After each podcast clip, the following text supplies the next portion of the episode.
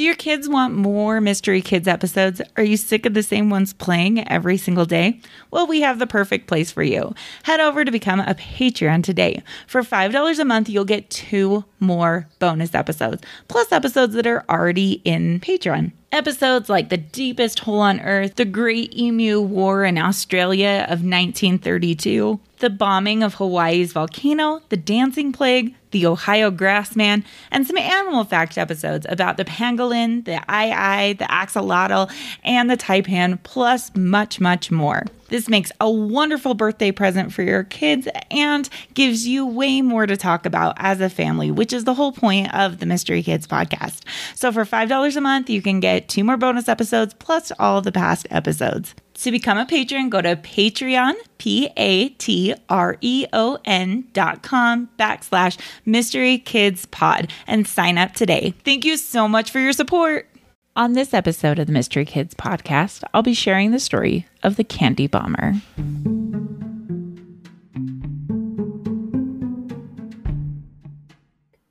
Welcome to Mystery Kids podcast. Welcome to another episode of the Mystery Kids podcast. We are so grateful to have you here, and I cannot wait for this episode. This one's going to have some history, but it's also just like a good hearted episode in the midst of struggles that there's goodness there. So I'm really excited to share this episode. But first, I wanted to do a shout out to our newest birthday that got filled out on our forums. If you have a birthday, make sure that you go to the forums below, or you can go to our website, mysterykidspodcast.com, and fill out a form. Anyways, happy birthday to Emma. I hope you have a wonderful birthday this June.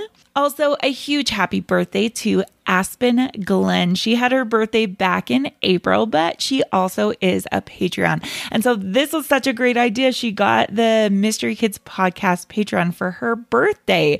I'm like, that's such a fun idea. So for $5 a month, you can get two bonus episodes and makes the perfect birthday gift. So happy birthday to Aspen.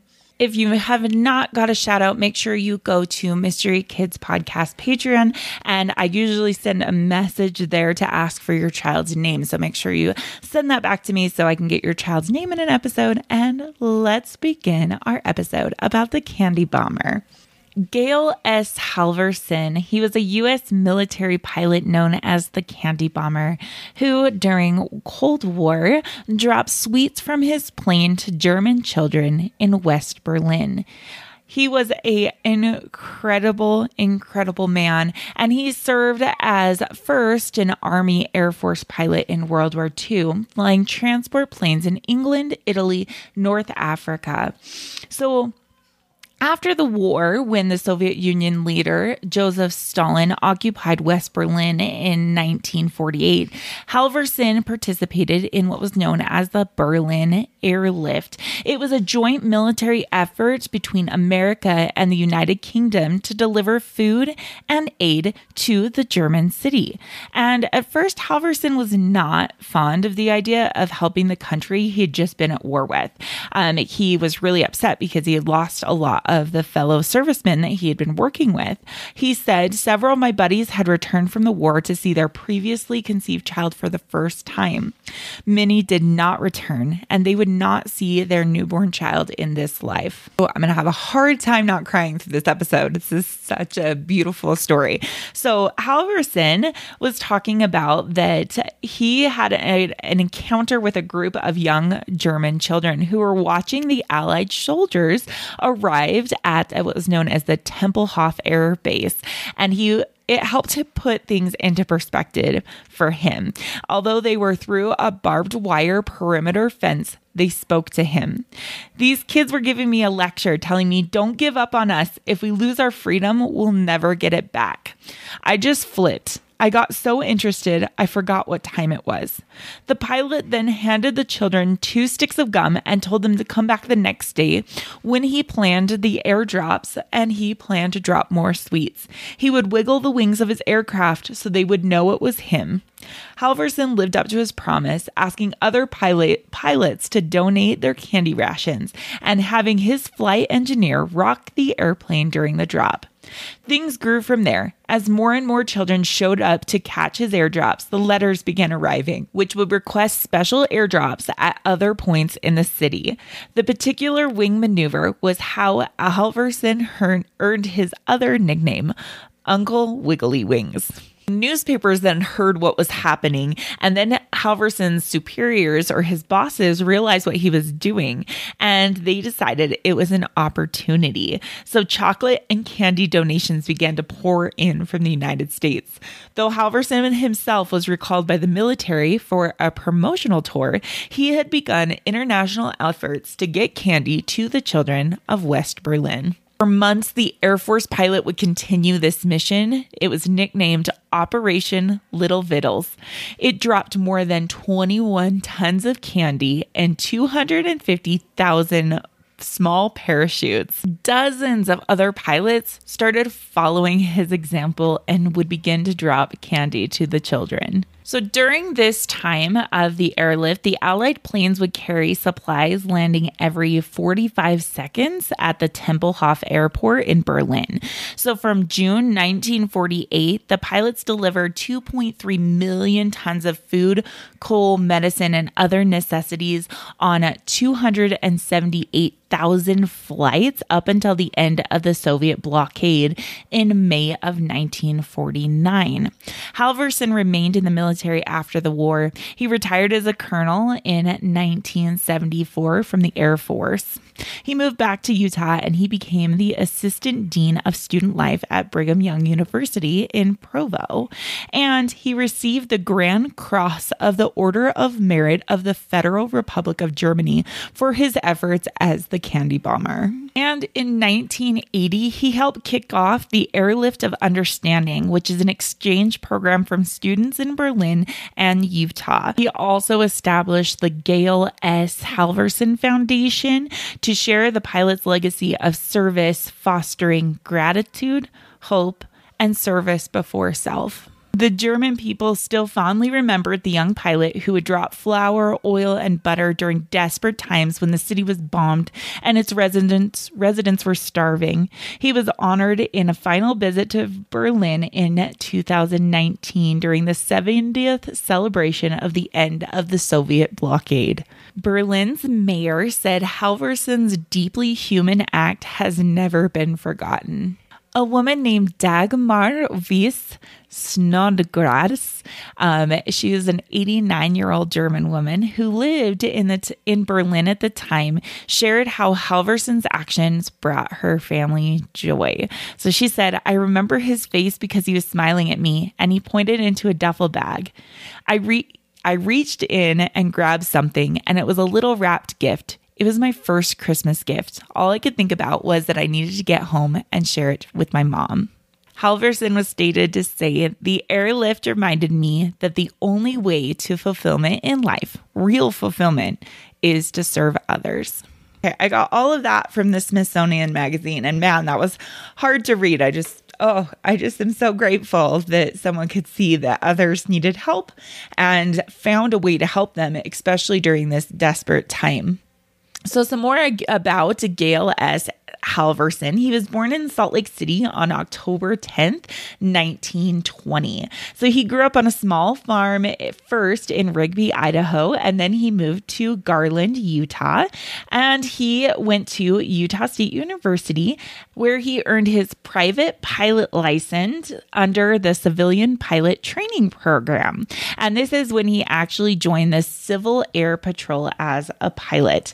He then joined the United States Army Air Forces in May of 1942. And he was 22 when he ra- arrived in Miami, Oklahoma to train with 25 other aviation cadets. He was ordered to Germany on July 10th of 1948 and he was going to be the pilot for Operation Vittles, now known as the Berlin Airlift. Now, Halvorsen was really interested in photography, so he often went sightseeing while he was in Berlin, and he actually would shoot film on his personal handheld movie camera during that time. a little bit more depth into that story when he decided to help the children. So it was one day in July, he was filming the taking off and the landings of the planes at Tempelhof. Um, and while he was there, he saw about 30 children that were lined up behind the barbed wire fences. So he went to meet them and he noticed that the children had nothing. He said, I met about 30 children at the barbed wire fence that protected the Tempelhof's huge area. They were excited and told me when the weather gets so bad you can't can't land, don't worry about us. We can get by on a little food, but if we lose our freedom, we may never get it back. Halvorsen reached into his pocket and took out the two sticks of gum and he gave it to the children. Then the children broke them into little pieces and shared them. The ones who didn't get any sniffed the wrappers so that they could smell the scent from them. Halvorsen recorded that he wanted to do more for the children and he told them that he would have enough gum for all of them and he would drop it out of his out of his plane. One child asked, How will we know it's your plane?